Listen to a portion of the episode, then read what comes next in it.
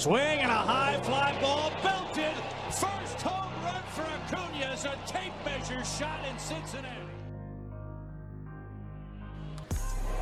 There's a deep drive to center field. Get up, ball. Get out of here and gone. Home run number one for Vladimir Guerrero Jr. 34 regular season home runs for the now 21 year old Juan Soto. That is hit in the air to right and way out of here. Wow. Welcome in to episode 13 of the Prospects 365 Fantasy Baseball Podcast. My name is Ray Butler, your host.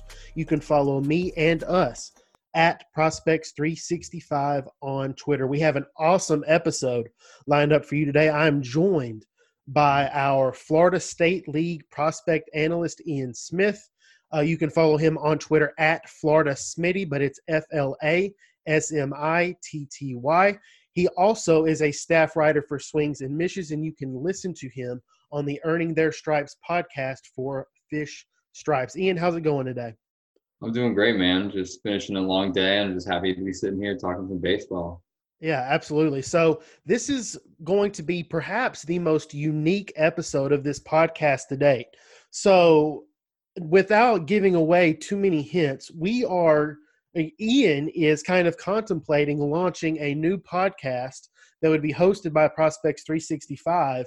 And if you follow Ian on Twitter already, you know that he, his everyday job, he is a pit master at Kreiderman's Barbecue in Central Florida. That is his everyday job. So he basically does, has a job that we all dream of having. He's every single day uh, working, preparing all sorts of different types of meats. So we have contemplated, and Ian has kind of kind of launched the idea of having a new podcast that centers around baseball and barbecue. I think it's absolutely a fantastic idea. So we are going to kind of break this episode into two parts. We're going to talk baseball. We're going to talk a lot about the MLB draft. It is less than two weeks away.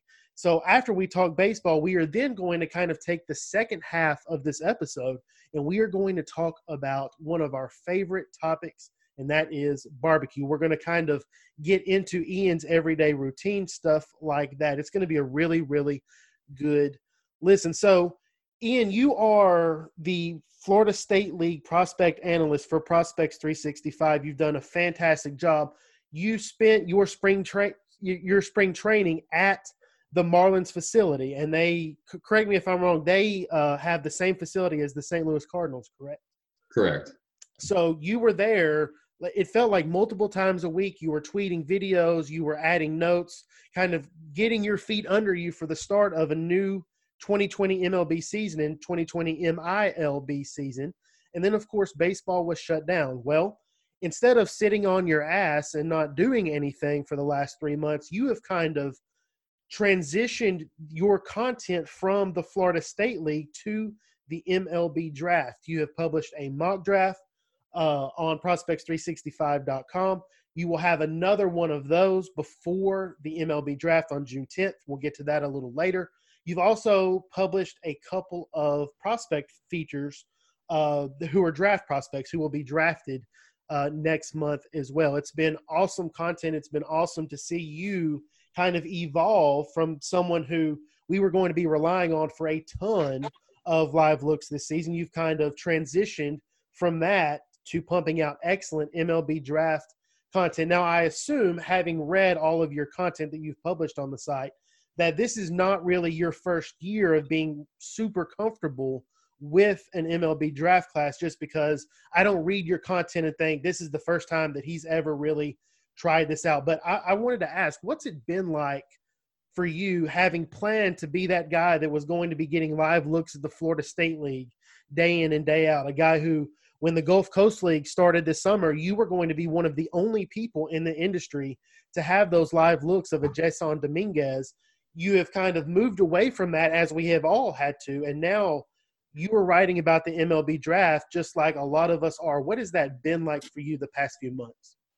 Yeah, it's been weird. I mean uh, the spring started out so great. Um, the first few months of the Marlins camp was fantastic. I really got to get in there, and they had open. I mean, an early camp in where they had a lot of top prospects that were already in camp a month before minor league camp even started. So it was good to get in there and get open looks at these guys. And then it all ended so abruptly um, that it was really hard to just stop and really figure out what was going on. But pivoting to the draft really made things so easy for me. Um, it's kind of a, a, focus that I really wanted to lean into the last couple years, but really haven't had the chance to. I really haven't had that outlet to really expand my my thoughts and really go to different teams. I've really been focusing on the Marlins for the last few years, so it's been nice to branch out and do more. And I've been able to get come down and see the the WWBA worlds the last few years, and that's really like broadened my horizon on some of these prospects and some of these younger guys that are going to make an impact over the next few years.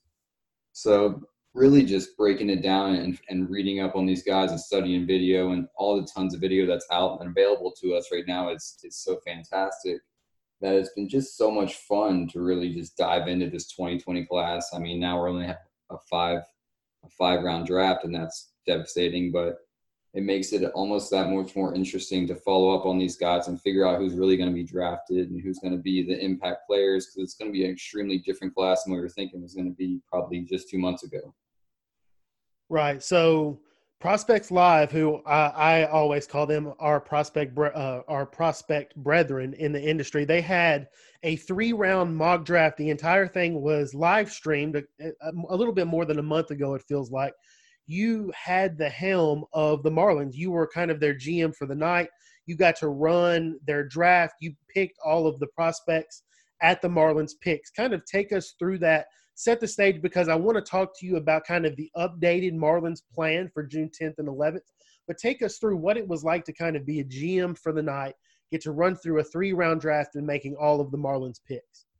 That was an extremely fun experience. I really didn't know what I was getting myself into when Ralph reached out to me to do that with everybody at Prospects Live, but the whole experience was fantastic to be around 20, 28, 29 other guys that really know their teams and know their prospects and to to be the GM of a team that I follow so closely and I know the the prospects and the farm system so well to to really be a part of that was a good time and and to to put the knowledge that I've, that I've learned about the team and what what route they plan to go on June 10th was fun to to do that in an environment like that and um, I was really glad to do it. I was glad to be able to see Asa Lacy go to the Marlins at three, and I know we're going to talk about that here in a little bit. Yeah, absolutely. So one more thing before we dive into the Marlins. You, I, I, promise I'm not putting you on the spot here because you have earned as much of a cushion as you want the past few months with the content that you've been publishing. Assuming, assuming that we get back to normal baseball next year, you know, it, it appears as though the minor leagues is going to be greatly altered, but for the most part, it appears the Florida State League is going to remain mostly intact just because – a lot of the high A teams in the Florida State League are also the spring training complex for that major league team. So, assuming that the Florida State League is mostly normal next year, do you think that continuing to cover certain aspects of the MLB draft is that going to be something that you think that you want to continue doing moving forward or do you think next year if we get back to normal you're just going to continue to hit the ground running um, in the Florida State League? I think the draft is something I definitely want to continue with. I have such access to so much talent in the set in the southeastern area, especially being in Florida here with Jupiter and with all these with all these JUCO and all these high school and colleges in the state. There's so much access to the live look at these guys right now. So it'd be it'd be stupid for me to not go this route. I've had so much fun covering this draft this year and and last year to a sense. I didn't cover it too much, but just covering the draft is it's been enjoyable. And as much as I love covering the Florida State League, and I'm going to cover that with everything I have because it's what I know to my core. It's what I've been covering for the last six years. But I definitely think the draft is something I want to lean into. It's something a market that I really have, like I said, enjoyed the last few months. And the people that are working on this draft are extremely talented. So it's been fun to to really uh, pick the minds of different people and really work with different people in this this process. Yeah, I know that uh, we're going to talk about it more at the end of this episode. We we have talked via DM on Twitter that you actually have your own personal big board that is kind of similar to uh, the war room that our Mason McRae has published on prospects365.com. Your draft board has gone unpublished this year, but I could see that perhaps being a, an organic and natural next step. You know, if covering the MLB draft is something that you want to do moving forward along with the FSL, perhaps you know publishing your draft board on the site, giving you something that you can continue to update. And it's like you said, at this point, you being in Florida, kind of in the hub of so much elite and premier high school talent, it would kind of be stupid for you to not continue to uh, cover those amateurs and the preps and all of that moving forward. Yeah, I mean, absolutely. I mean, that's what I was, I'm thinking going forward. The big board that I sent to you was just something that I really wanted to get started. I think it's going to be something I'm going to be working on all the way up to June 10th, and maybe we'll release it on June 10th. But um, that, yeah, of course. I mean, but like you just said about being in Florida, and like I was saying before, if I don't follow it being here, then it is very much a stupid move by me. Um, the Worlds was the, the, probably the best experience I had in prep baseball last year, and to see the talent there and remembering a lot of the talent that I've seen, and now seeing every day on Twitter that's going to be in this draft in two weeks from now is just it's it's pretty cool experience. Yeah, absolutely. So I want to dive into kind of your mind and where you're at. I know that you're extremely connected within the Marlins organization. You have kind of had a, a pretty good feel on their plans at pick three next month. They pick third on June 10th in the first round of the MLB draft. It, it seems like it is Asa Lacy's spot to lose. I, I, you know, I told you a couple of weeks ago that I had heard a rumor of, you know, a massive underslot uh, with them perhaps going with Garrett Crochet at that pick. Uh, I want to kind of throw two different scenarios at you. Let's say that the first two picks are chalk. Let's say that Spencer Torkelson is drafted first overall by the Detroit Tigers. Austin Martin is drafted second overall by the Baltimore Orioles. And, and, you know, and that is of course the odds-on favorite to happen. I would say that it would be sure. relatively shocking if anything else happened at the first two picks. But I'm almost ready. Something else is going to happen now with this the last the way the last few weeks have went. But if if that happens, the pick will be Asa Lacy. I think he's been the number one guy on their board for the last few months, even maybe even longer than that and um, I think he's going to be the guy if he's on the board at three. Right, and I think it's it's an excellent pick. Uh, I, I'm glad that they're not overthinking it. I'm glad that Lacy has kind of become their guy. Now, second scenario, let's say that you know I said on the last episode of this podcast, I was talking to Mason McRae, our MLB draft analyst, and I said that the Orioles more so than any other organization in Major League Baseball, they prioritize and really uh, they just put a whole lot of importance around vertical movement in their pitchers' fastballs.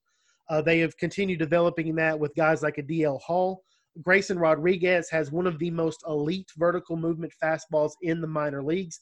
He really took a big step with that this offseason under the tutelage of the Marlins and their ever growing uh, analytics department. Let's say that it goes off the rails early next month and the Orioles or the Tigers don't go chalk. Let's say that Spencer Torkelson and Austin Martin, let's say, for the sake of this argument, let's say that the Tigers draft Torkelson, but the Orioles draft Asa. What do the Marlins do? Uh, I, I don't think it's going to be Garrett Crochet. I think it's going to be Minnesota's Max Meyer. Um, that's the name I've heard. If they go a different route at that position, would be Meyer. Um, I think, like everybody else has said, his two pitch combo with the fastball slider is, is next to elite.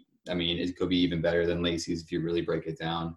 Um, what what he have what knocks him is is not not his starter traits. He really doesn't have that that starter workload over his last three years, and he's only six foot tall. But you see the move they made with making the trade for Sixto Sanchez as a headliner in the JT Realmuto deal so they feel they can they can use that kind of asset and that type of arm that Meyer has and make something make something out of him as a as a starter and as, at the next level. So in this hypothetical, you're saying if Torkelson goes one and Lacy goes two, you think the Marlins continue to let Austin Martin slide? In, in, as far as I know, yes. I mean, as, as much as I've heard, I think the Marlins will like to lean pitching. I mean, Austin Martin, if he's there, I think it's going to be extremely hard to pass up. Um, I think that's controversial to say that he was straight up going to be passed up for Meyer, but I think the Marlins want to lean pitching early in this draft, and if their guy's gone, I think they like Meyer enough to pass up on Martin. Right. Yeah, and I, have heard the same thing as you. I know that you ha- you've heard it much more in depth than I have, but based on everything I've heard, I think the Marlins they they expect Lacy to be on the board at pick three, uh, and they are targeting college pitcher. It's basically kind of been the consensus throughout the industry. One mm-hmm. more uh, Marlins centered question. I know I've asked you before. They also have the 40th overall pick and you have kind of been under the impression that they're they're going to start pitcher pitcher. They want Lacy at third overall, and then in all likelihood, they probably, or at least the last you told me, they are targeting another pitcher at the 40th overall pick. Do you have any specific names at that pick, or just kind of the archetype that they're targeting a pitcher? Yeah, I mean, you said it before. I think it's going to be college pitching early and often. I think they're going to go that route again in the second round. Um, it's it's chances they could go that route again with one of their next two picks after that. But with the 40th pick, a few of the names that I've heard were Tanner Burns out of Auburn, and if Clayton Beeter's on the board, which was going to be a, extremely unlikely, but I believe he's a name that's there as well. Um, Alejandro Rosario is a guy that I think they're going to give a strong look at, even though he's a prep, but he's somebody that they could sign slightly over slot in the second. That would be a huge sign. That would be a gigantic sign. Uh, and you know, the good thing if the Marlins are targeting pitcher pitcher is it really appears as though there are going to be some high quality college arms available at pick 40 just because despite the massive amount of depth that there is amongst the college pitchers in this class. Certain teams are targeting certain things in the first round, and inevitably, some of that talent is going to fall. And it it really it appears to me as though the Marlins could be a team that really takes advantage of one of those college arms that in a different year would probably be drafted in the first round, but just because of the immense depth of the college pitchers in this class, they could probably scoop one up at pick 40 as well. Yeah, that's really the main reason why why I think Tanner, Bur- Tanner Burns is on their board. Um, him being there at 40 was a surprise to me if we were talking this a month ago. But after this, the latest news we've heard and some reaches that teams are likely to make in the first 35 picks, um, I think we're going to see a good handful of college pitchers fall. I think we might see guys like Bryce Jarvis go higher than we thought, but see somebody like Carmen Mlodzinski out of South Carolina fall maybe into the second round. So it's going to be a fun. It's going to be a fun first couple rounds to watch and see what teams do. Yeah, um, Mlodzinski, a like a Chris McMahon, that type, I think, could exactly. be available at pick 40, and the Marlins are going to have a, their pick amongst those arms. One more MLB draft question, kind of away from the Marlins, because I don't think they're much considering Emerson Hancock with the third overall pick. But one of the more popular rumors that has kind of been circulating throughout the past couple of weeks is that Emerson Hancock could be drafted quite a bit lower than has been the heavy presumption leading up to next month's draft. He didn't miss a ton of bats in his four starts this year. Uh, his K per nine went up, but none of his individual pitches uh, had a swinging strike rate of higher than 13%. There's rumor that a lot of organizations are worried about his arsenal and how many bats he can miss with his present pitches. There is also a little bit of a worry that uh, there could be perhaps, and of course, this is all speculation, but there could be something wrong with this physical. We are anticipating that news kind of trickling out prior to June 10th, but depending on the results of that physical, uh, it could drastically impact his draft stock. So, are you buying into the smoke that an Emerson Hancock could kind of make a first round tumble, or do you think he is still a solid top five through eight pick? I think, I mean, I've, the news of you talking about the elbow is news to me. So if something comes out there that could be wrong, that could really drastically change things. But I think, I think nine right now is his low floor currently, right as we stand right now. I think, I think I have him sitting at six on on my big board and the mock draft that I'm that I'm coming up with now. But I don't really buy the smoke that he's falling that big. Um, he's see, he has the talent, he has the command, he has the starter workload, uh, he has the physical projectability.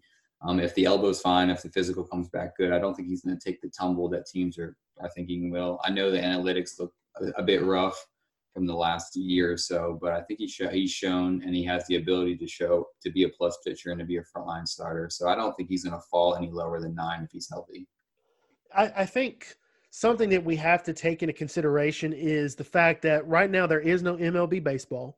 So the people who are covering the MLB draft, that's you, that's me, that's guys like Mason, a ton of other sites. We literally have nothing else to do except to kind of contemplate different scenarios in the MLB draft. So I certainly think that the industry in general might be overthinking it. As you said, the analytics are a little bit worrisome, but again, he's a pitcher who has that pitchability, he has that polish, he has that command. His mechanics are not a worry.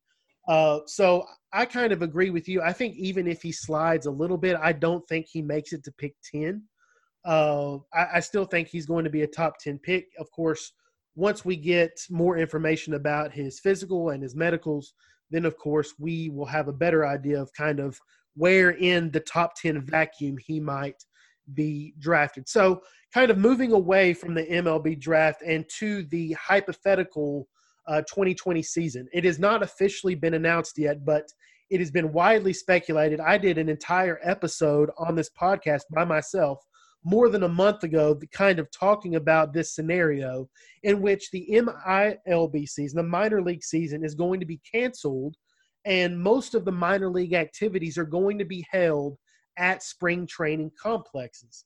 So, what that means for about 95%, or maybe even more than 95%, maybe 99% of the industry, is that we are not going to have the benefit of live looks this season on prospects.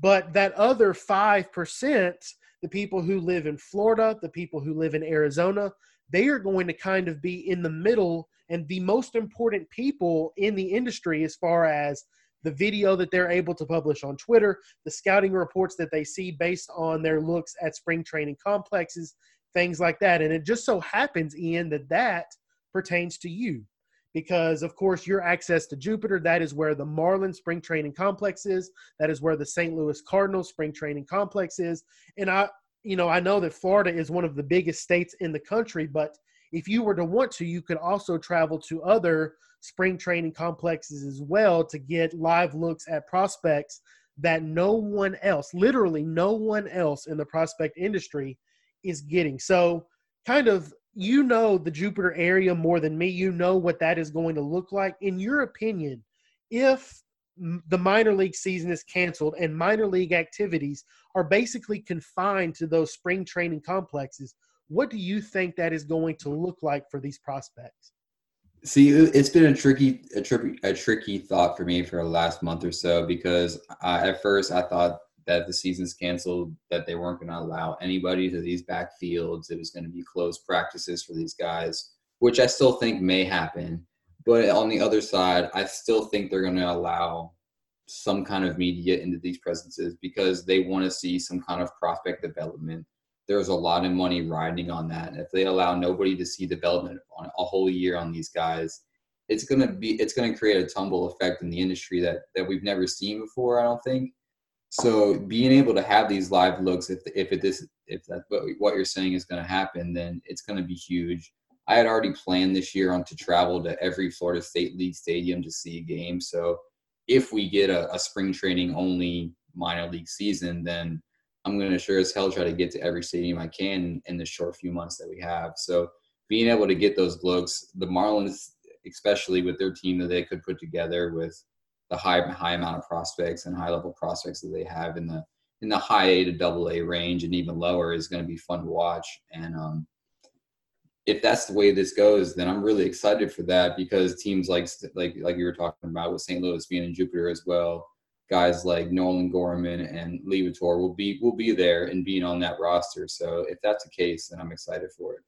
Yeah, absolutely. And that is just kind of the perfect reason. If some reason you are not following Ian on Twitter, Follow him at Florida Smitty, F L A S M I T T Y. He might be one of the only people in the entire prospect industry who is actually putting his own eyes on these prospects this summer, and that will be critically, critically important to the way that prospect lists look uh, next preseason and things like that. So I'm going to kind of put you on the spot just because I am, am interested in your take on this. A guy like a Jazz Chisholm, a guy like a Lewin Diaz, a guy like a Sixto Sanchez, Edward Cabrera. of course, all four of those guys are going to play massive roles in the Marlins' plans, the big league plans moving forward. Do you think that they might consider putting any of those guys on a taxi squad to maybe get them a couple of starts a week at the big league level? Or do you think let's keep them all in Jupiter, let's let them develop together, and then perhaps next year give them a, a real look at breaking camp or making an early and often impact at the big league level?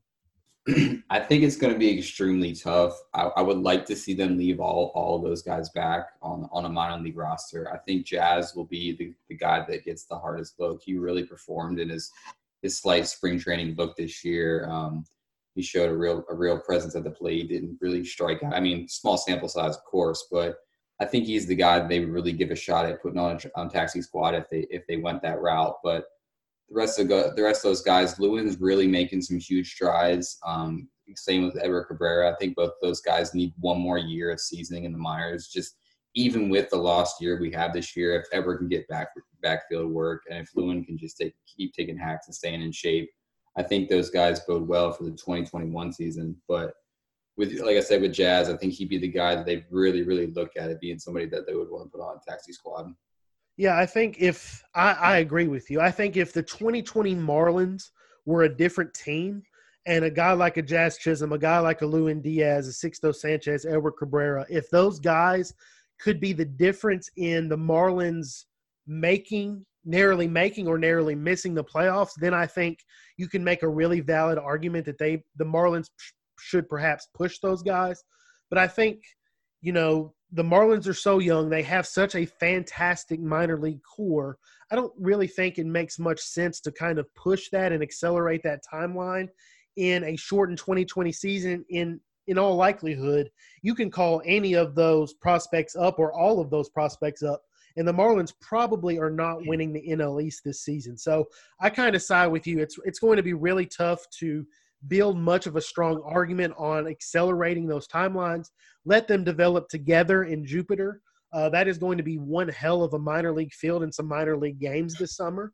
Uh, and then perhaps give those guys extended looks next spring. And then I, I, would assume that at least a few of those guys are going to have a big time role on the 2021 Marlins big league team. Yeah, it's going to be a, a, a, big future for, for all four of those guys. Um, this lost year, I mean, saying it's saying it's my majority loss is tough.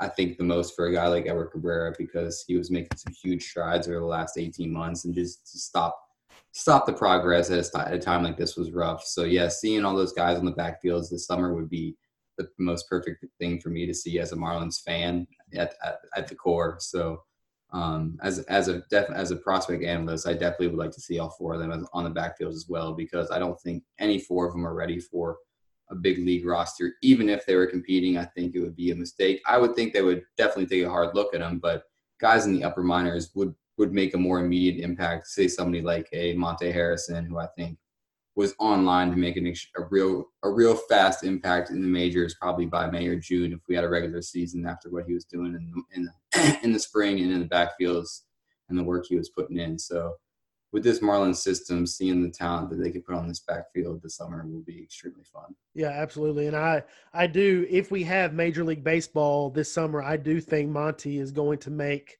a real impact and that'll be fun to watch because he's an extremely exciting prospect. Let's transition away from baseball and let's talk barbecue.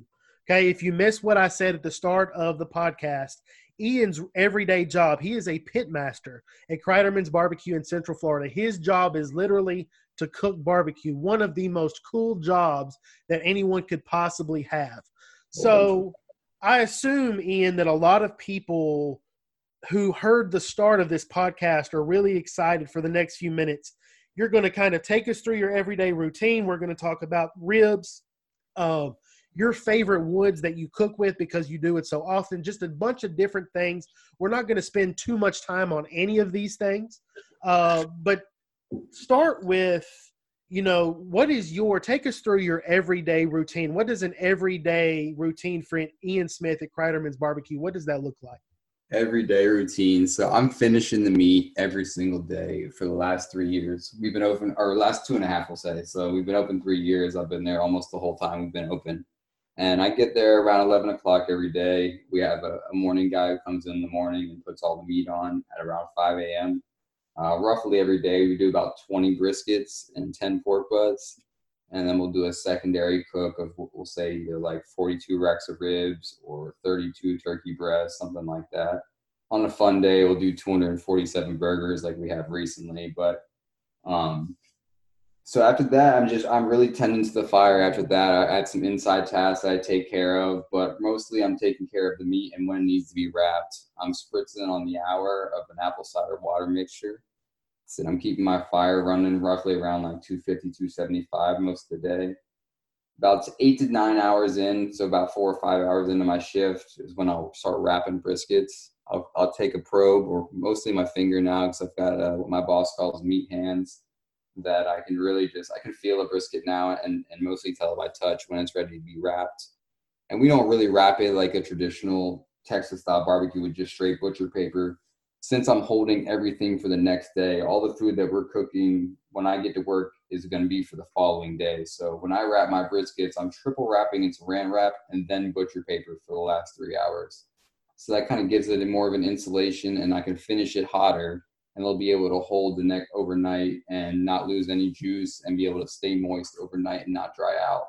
So about eight hours in when we'll do that. I'll wrap my briskets after that, we'll, we'll check we'll check the pork butts, which have been wrapped a little bit before that, and about eight or nine hours after total of my shift is when I'll finish everything, put everything up, and and vacuum seal everything for the day tomorrow.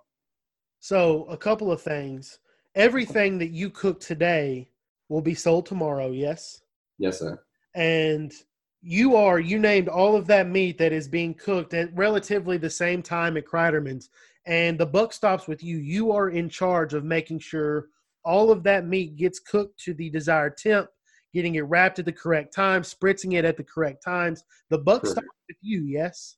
Yes, yeah, I, I've been the only guy. My boss did it for a few months um, when we first opened. He's, he taught me everything he knew, and then I kind of like took it and ran. I had been a cook before I started here, but I knew nothing about barbecue. But I'm a fast learner when I when I love something, and this has just been something I've fallen in love with since I started. So I kind of took the reins early and ran with it, and now three three years in, I've kind of just taken over out there, and I and I do all the meat for now. Two we have two restaurants, and hopefully expanding by the end of the year this year to a third or say a food truck.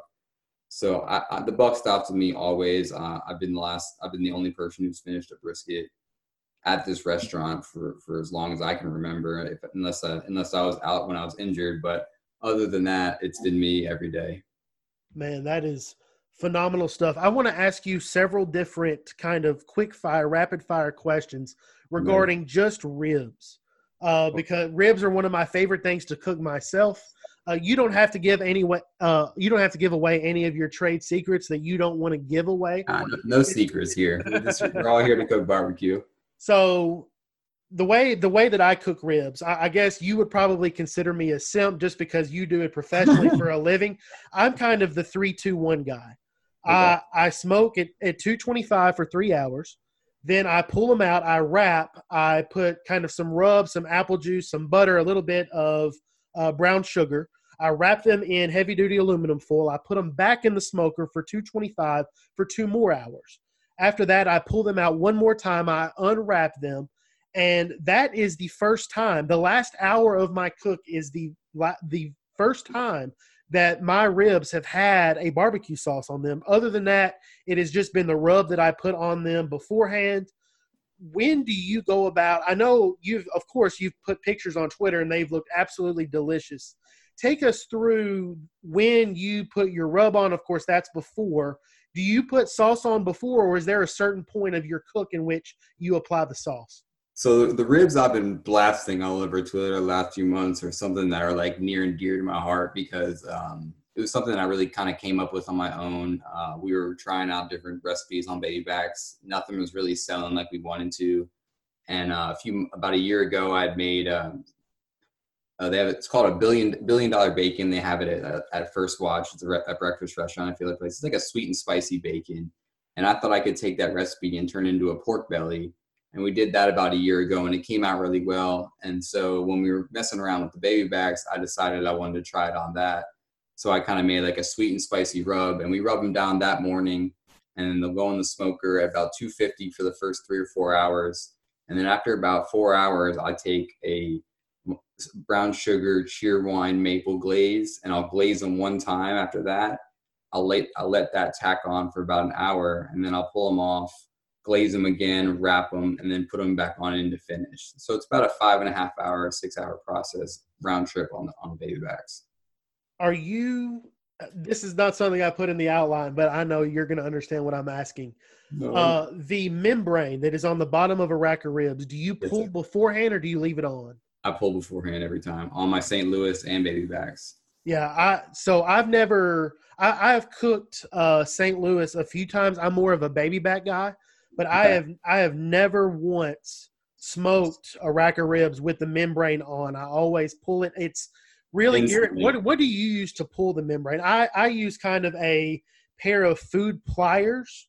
Uh it's not So- it's irritating, but it for me it, it makes a lot of difference in the final outcome. So I literally take a tomato core and start a little bit of the corner, and then I can grab it with a towel and I can rip it clean off. I mean, I've done thousands of ribs now, but I can take membrane off pretty quickly. Like, say last last weekend we did 326 racks of baby backs in three days.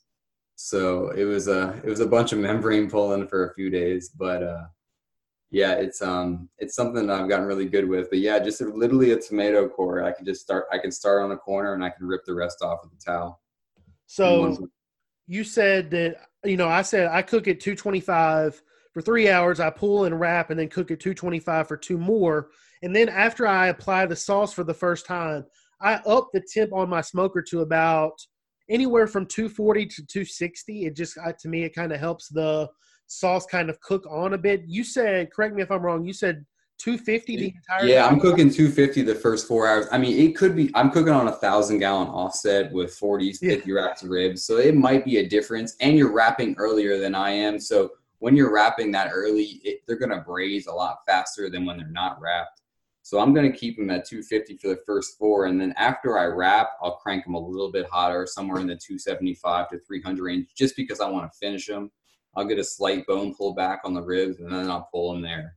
So either- go ahead. how many racks of ribs can you fit on your smoker at one time Um, give or give or take, depending on the size of on the size of the ribs. St. Louis, I can probably do about 40, 42 to 48, and and baby backs, I can do about 50. what about how many briskets at one time Briskets at once, I can do 30, 32. Um, I can do about 40 pork butts, but roughly I, on a, every day, I'm doing 20 briskets and 10 pork butts on one smoker, and then the other smoker will be used for secondaries. I am incredibly jealous, and I am also aroused. I'm not going to lie to you. uh, let's talk about woods. I, with ribs, uh, I I prefer hickory with ribs.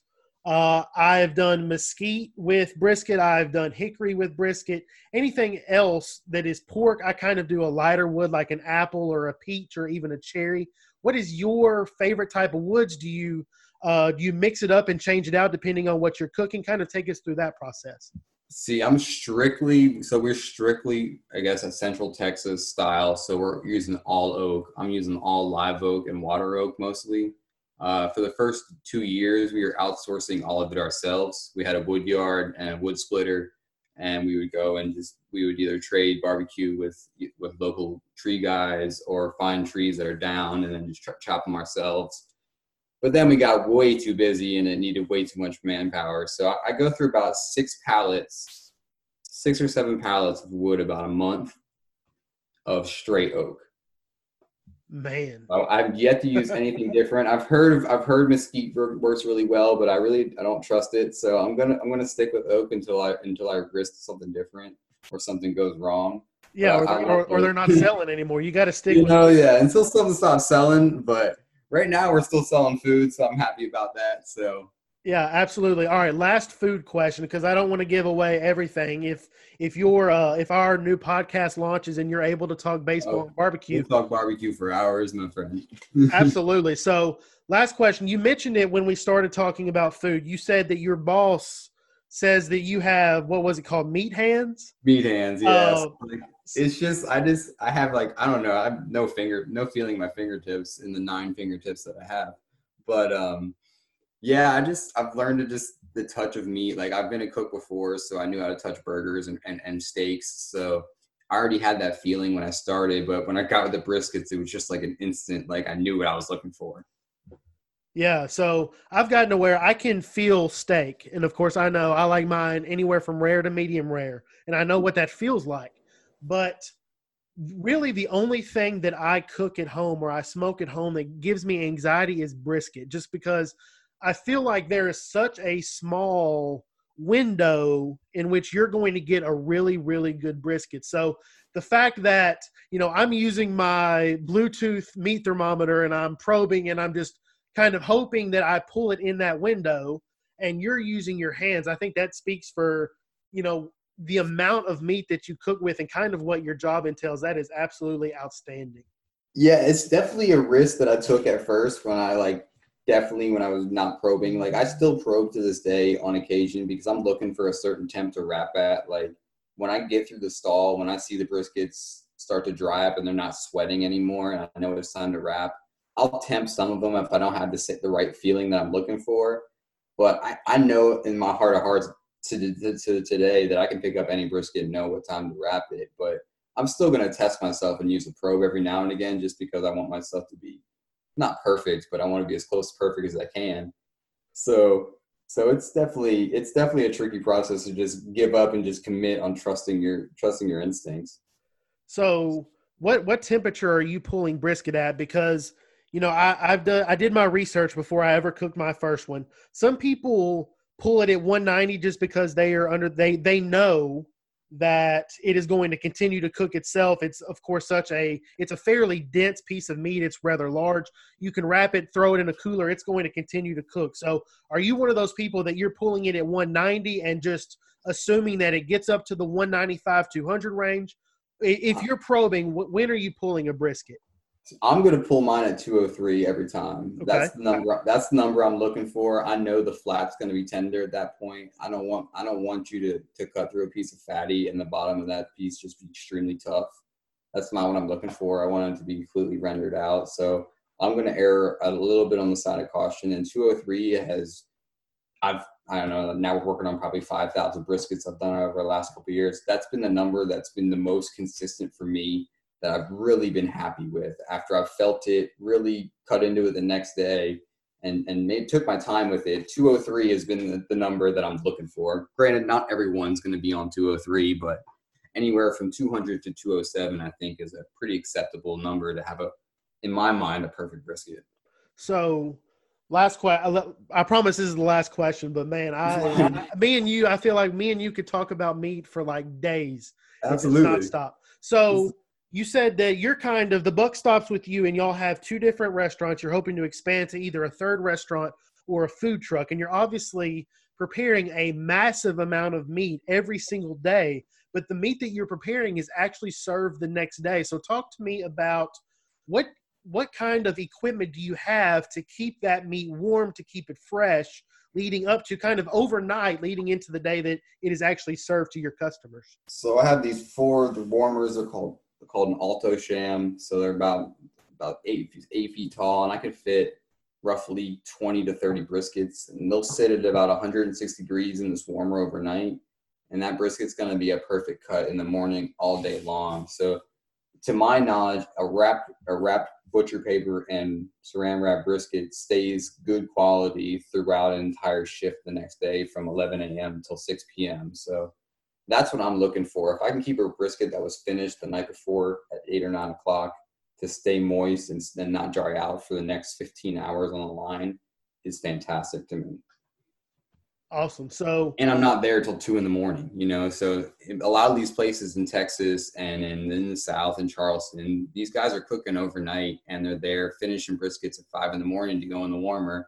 And we could be doing that but the way we do things in the system that we have, it's just it doesn't call for it, and I don't think we lose any quality by the way we do it, and it, it works out. I don't have to, I, I get I get a full night's sleep every night, you know. yeah, I mean the fact that you're looking to expand to either adding another new restaurant or your um, a food truck, I mean that speaks for itself. In just three uh, years too, which is pretty cool. So. Yeah, absolutely. So I don't have to hope if you're listening to this episode, I don't have to hope that you enjoyed that segment about different styles of meat, ways to cook, things like that. I know you did. I hope you enjoyed it as ha- about half as much as I did. That would mean that you enjoyed it immensely, and hopefully that kind of sets the stage for what Ian is hoping to do in this kind of hypothetical new podcast. For now, it's just a thought, but we're really kind of hoping to get get the wheels moving, get the tires moving with kind of this new podcast, a podcast that talks about baseball a podcast that talks about barbecue. It would be an excellent idea. I know that I would tune in. Ian, there are less than two weeks before the 2020 MLB draft. I know that you have a, another mock draft that is coming out before June 10th. Anything else that you want to plug, do that now. Absolutely. I do have an interview slash profile on an intriguing prospect coming out in the next few days, and that's Connecticut prep Jake DeLeo. He's an outfielder who's committed to Georgia Tech. He's a guy I think presents a lot of really exciting skills for this draft class. He's somebody who's going to be on the cusp of not being drafted or being drafted late. And I think it's somebody that you really should look into and, and learn up on a little bit. I think you're going to really enjoy this interview that's coming out this week. And like we were just talking about the mock drafts, I want to plug that again just because I've put a lot of effort into this mock draft. I'm hopefully going to have all five rounds going to be mocked for you guys coming out. Hopefully by June 5th is the goal. So if you guys are looking forward to that after the first one, um, that's coming soon. Yeah, the mock drafts. This is the first year that we've ever covered the MLB draft. The mock drafts that we have published on the site have not only been some of the most popular articles on the site this year, they have been some of the most popular articles in site history. And now we have Ian saying that he is going or planning on publishing a mock draft in which every single pick in the entire five round MLB draft is mocked and what he's working on. He hopes to get that to you at least a few days before June 10th, if not a little bit longer. He is Ian Smith. You can follow him on Twitter at Florida Smitty. That's at F L A S M I T T Y. I am Ray Butler. You can follow me and us on Twitter at Prospects365. We will be talking to you very, very soon.